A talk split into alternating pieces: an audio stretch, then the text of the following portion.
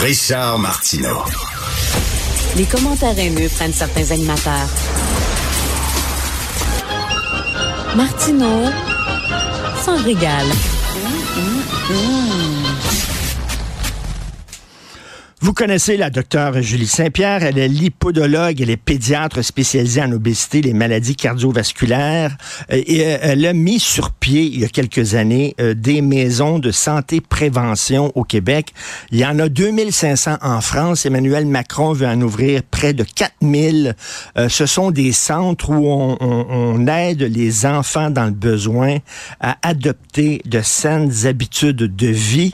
Le 14 mars, docteur Julie Saint-Pierre, elle va euh, euh, euh, organiser une soirée bénéfice pour amasser de l'argent justement pour pouvoir financer et ouvrir d'autres maisons santé prévention au Québec. Elle est en studio avec nous. Bonjour, docteur Saint-Pierre. Bonjour, monsieur Martineau. Qu'est-ce que c'est que les maisons santé prévention Québec? Il y en a combien là? Il y en a une seule en Amérique. Il y en a une seule en Amérique. Oui, en fait, on Mais ça vient de France, c'est un concept français? Exactement. C'est, on est allé visiter il y a quelques années, on a été invité à aller visiter euh, leur concept, qui est un concept, euh, tu sais, euh, décentralisé, là, ce qu'on entend de plus en plus, qui est dans les soins, la prévention, la prise en charge des maladies chroniques, mais sur le terrain, vraiment je vous dirais, c'est c'est le rêve du super CLSC qu'on aurait pu avoir il y a des dizaines d'années et qu'on n'a jamais eu. Donc, euh, suite à, il y a quelques années, euh, la France a été très déçue du rapport de ces GMF, là, euh, un peu comme nous. Hein, le rapport des GMF il y a deux ans était pas très élogieux et ils se sont regroupés en fait en 2008, qui ont commencé à créer des, des maisons de santé, puis c'est devenu tellement efficace. Les gens avaient tellement de plaisir à travailler ensemble multidisciplinarité. Mais, quand je pense, moi, à un problème d'obésité, mettons, chez les enfants, je pense aux États-Unis ou peut-être au Canada, mais pas en France. Oui, ils sont en épidémie depuis euh, non, en France, ils sont meg, meg, meg. non, pas du tout. vous seriez, euh, promenez-vous un petit peu, euh, puis vous allez voir que l'épidémie, elle est là aussi, euh, au point que moi, je suis allée enseigner dans les maisons de santé là-bas en fait, la façon de, de prendre en charge adéquatement cette clientèle-là, respectueusement, puis selon les meilleures normes de soins.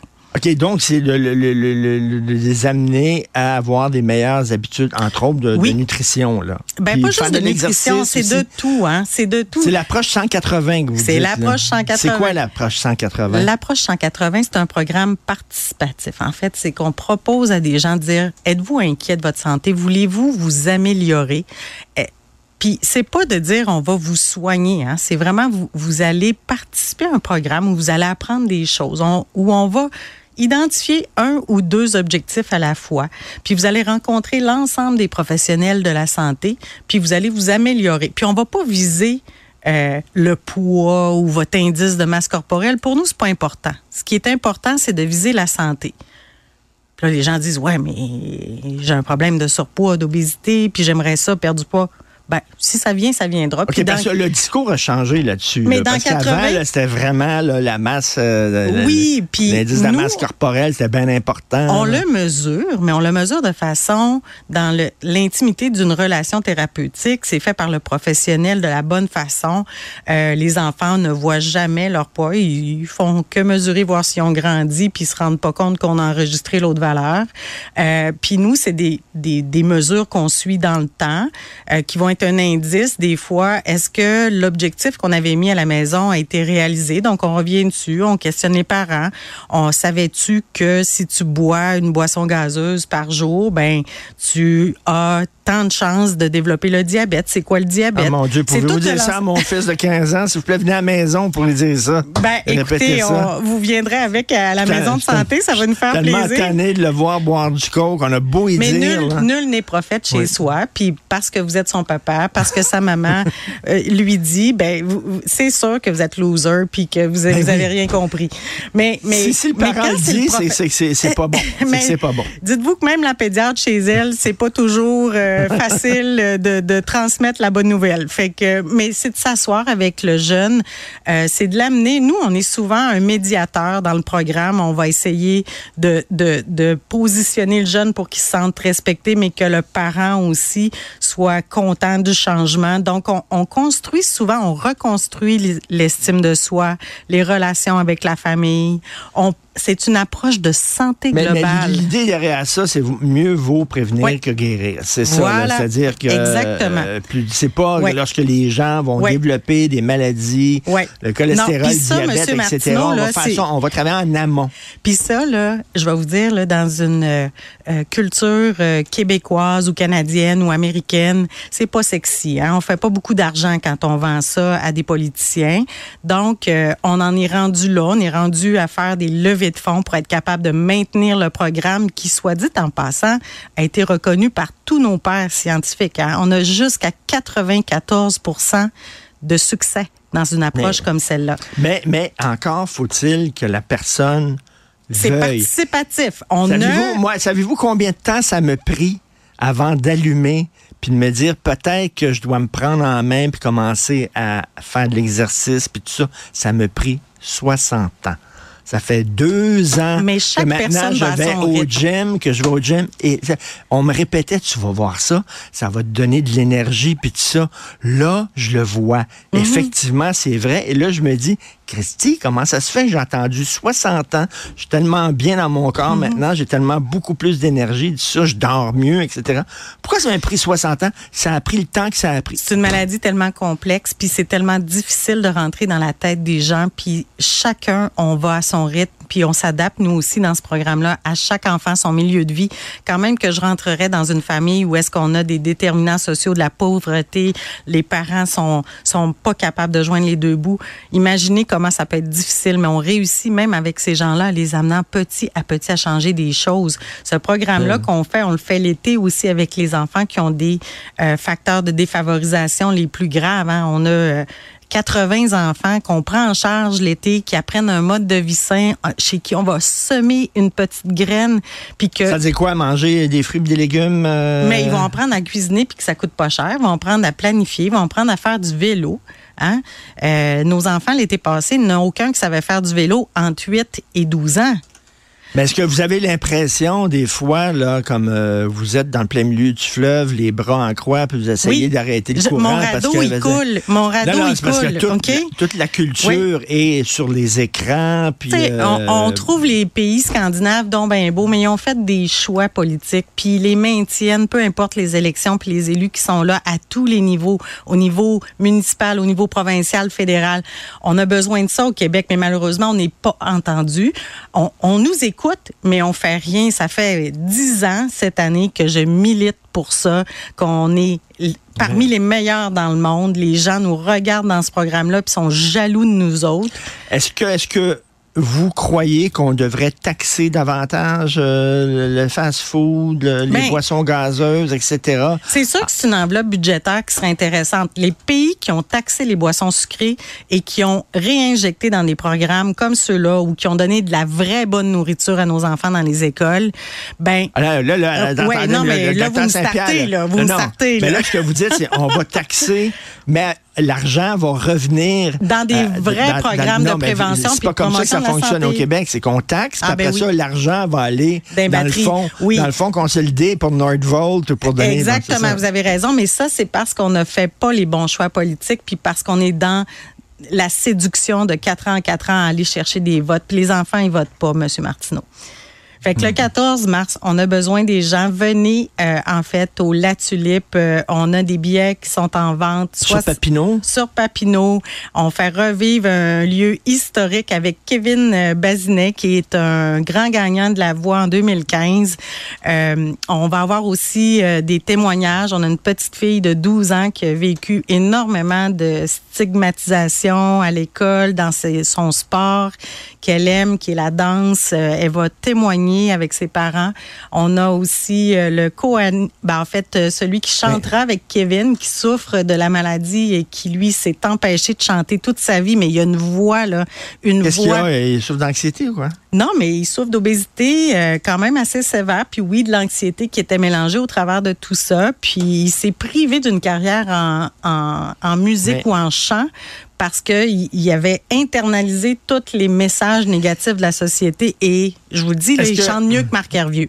est-ce que c'est un service à rendre à quelqu'un qui est en surpoids de dire reste comme ça, il n'y a aucun problème? Est-ce que c'est un service à lui rendre? Parce que toutes les études le disent, les gens qui ont beaucoup de surpoids, ben, mm. ils sont plus euh, susceptibles ben, de développer des maladies. Clairement, maintenant, on sait ben, que... On, dirait qu'on ne peut plus en parler, on ne peut plus dire ça maintenant. Non, écoutez-moi bien. On a le droit d'être beau, on a le droit d'être belle, on a le droit de réussir dans la vie si on souffre d'obésité, mais on est malade.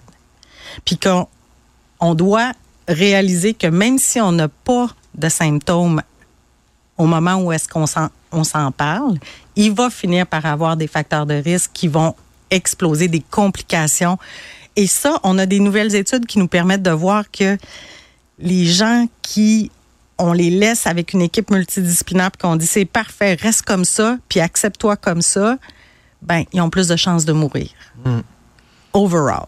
Donc, versus ceux qu'on a aussi une équipe comme la nôtre. Mais c'est ça, c'est que pour lutter, vraiment un changement au niveau anthropométrique. Pour combattre l'obésité, là, et ça prend, ça prend pas seulement un régime miracle. ça prend toute une société. Ça prend un changement de culture. Ça prend euh, moi, mes immigrants qui viennent, euh, mes réfugiés à la clinique, là, il faut qu'ils soient capables de lire une étiquette, il faut qu'ils soient capables de se payer les aliments, il faut qu'ils soient capables euh, de, d'aller jouer dans une cour d'école sécuritaire dans tel quartier qui est plus à mmh. risque.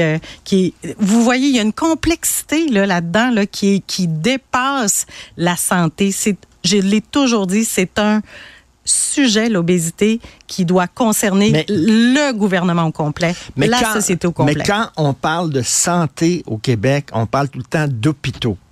Oui. Mais la santé, c'est pas rien que ça. C'est pas rien que les hôpitaux. Non, puis ça, j'ai hâte de revenir vous en parler. La santé aussi, c'est une façon de vivre. C'est une façon de vivre. Puis nous, on a fait un film qu'on reviendra vous parler là-dessus euh, au mois d'avril quand ça va sortir sur la santé globale, comment il y a des solutions qui existent, mais c'est des solutions qui sont pas dans les hôpitaux, ils sont dans la société, ils sont dans la communauté, les organismes.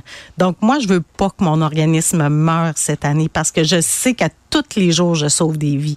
Et j'espère que les Québécois, les gens vont répondre pour présent à cet événement-là le 14 mars. Euh, je reviens là-dessus. La santé, si on dit, euh, bon, le, système de santé est engorgé, il y a trop mhm. de gens aux urgences, etc., ben, il faut travailler en amont. Non, mais attention, dans cinq ans, vous allez en avoir encore plus, même avec le PL15, hein? Faut pas se leurrer parce qu'on n'a rien fait en amont, parce qu'on essaye vraiment d'arrêter une hémorragie avec un Kleenex en ce moment. OK? ça prend de l'investissement, puis c'est de l'ordre de milliards de dollars en prévention, promotion de la santé. Je ne suis pas la seule à le dire. On était 1000 personnes au sommet de la santé durable il y a quelques semaines ici à Montréal et à Québec en même temps. il faut avoir une culture différente. pour vraiment arrêter l'hémorragie. Là, le ministère de la Santé, avec M. Dubé, il y a comme d'autres euh, chats à fouetter. Il est dans une réforme. Lui, c'est les institutions, c'est l'hôpital, tout ça. Mais ben voilà, moi, j'avais beaucoup d'espoir. Vous, êtes un peu l'enfant pauvre, là. Ah, moi, là, écoutez, c'est l'enfant pauvre. Je, je, je, le dis depuis plus de dix ans. J'ai vu trois gouvernements passer, trois partis politiques. C'est toujours la même affaire. Cet après-midi, je vais en parler avec Ruba Gazal, avec Québec solidaire. Euh, on, rencontre tout le monde parce que euh, il faut que tous les partis politiques s'entendent sur un projet qui va changer la culture à long terme puis qui va être davantage dans la prévention. C'est pas tout de refaire le système. Il faut puis c'est pas tout d'acheter des défibrillateurs pour des gens qu'on aurait pu prévenir qui fassent des problèmes cardiaques à 60 ou à 50 ans. Là, vous dites Emmanuel Macron, il y en a 2500, il veut en avoir 4000. Donc, c'est quoi? Il y a eu des études comme quoi ça a un impact positif. Euh, ils ont fait un suivi. Ils sont tellement efficaces euh, que euh, même le fondateur dit, M. Macron, on se pas le dire, il en voudrait 10 000 on est capable, ils sont capables de s'aider entre eux avec la digitalisation quand il manque une, une ressource professionnelle à un endroit. Ils, ont créé un réseau où est-ce que maintenant la carte d'assurance maladie française est acceptée partout. Euh, les gens sont contents de travailler dans ces petites équipes-là. C'est pas des gros GMF qui vendent du pied carré. C'est-tu comme l'équivalent un peu, ça ressemble à pédiatrie sociale euh, de, c'est-à-dire où on travaille avec un enfant, mais la pédiatrie sociale, c'est vraiment pour l'aider à cheminer à l'école, par exemple. L'approche en 80, oui C'est une approche de, c'est une branche de la pédiatrie sociale, une approche communautaire qui est la plus efficace, démontrée la plus efficace euh, sur la planète. En fait, c'est même l'OMS le met dans ses recommandations de 2022. Elle veut que tout le monde prenne en charge l'obésité de la même façon qu'on le fait ici à Montréal. Mais il me semble, ça, ça fait longtemps que j'entends parler de ça. Je dis qu'il faut prendre ce virage-là. On en a tellement souvent parlé que je vous trouve tellement bon aujourd'hui. non, mais c'est vrai, c'est que quand on parle de santé, on parle tout le temps d'hospitalisation, de gens qui sont ces civières. Absolument. Mais on peut-tu faire en sorte qu'il y ait de moins de gens qui sont ces civières? C'est-à-dire que euh, euh, euh, baisser le nombre, entre autres, d'accidents cardiovasculaires en ayant... Les ben, cancers? On peut prévenir 4 cancers sur 10 en ayant quoi? Une meilleure alimentation? Le facteur numéro un, c'est l'obésité. Non, non, c'est l'obésité directe. Hmm. L'obésité directe. La Société canadienne du cancer ça, nous, nous présente les données depuis deux ans. Mais malgré ça, on ne fait rien. Pourtant, on a pitié du monde qui font du, qui perdent leurs cheveux, qui font de la chimiothérapie. Mhm. Mais on n'a aucune pitié pour les enfants qui naissent pas nécessairement dans le bon environnement et dont les parents ont besoin d'accompagnement pour prévenir les maladies. Donc, c'est le 14 mars. Est-ce que les gens peuvent aller sur un sur site, le site Internet? Euh, en fait, euh, du RASC, le R-A sc.info euh, ou sur ma page Facebook qui est ouverte à tout le monde, Docteur Julie Saint-Pierre. Et euh, les billets sont en vente. Kevin Kevin nous prépare euh, vraiment un spectacle exceptionnel. C'est son retour sur scène euh, après quelques années d'absence. Oui, parce qu'il souffrait, je crois, d'anxiété. Il y avait de la difficulté à monter sur scène. Donc, euh, La Tulipe, c'est l'ancien théâtre des variétés. C'est sur Papineau, au nord de Mont-Royal. C'est le 14 mars. Merci beaucoup, docteur Julie Saint-Pierre, lipodologue, pédiatre spécialiste de l'obésité et des maladies cardiovasculaires et auteur. Merci. Bonjour. Tous les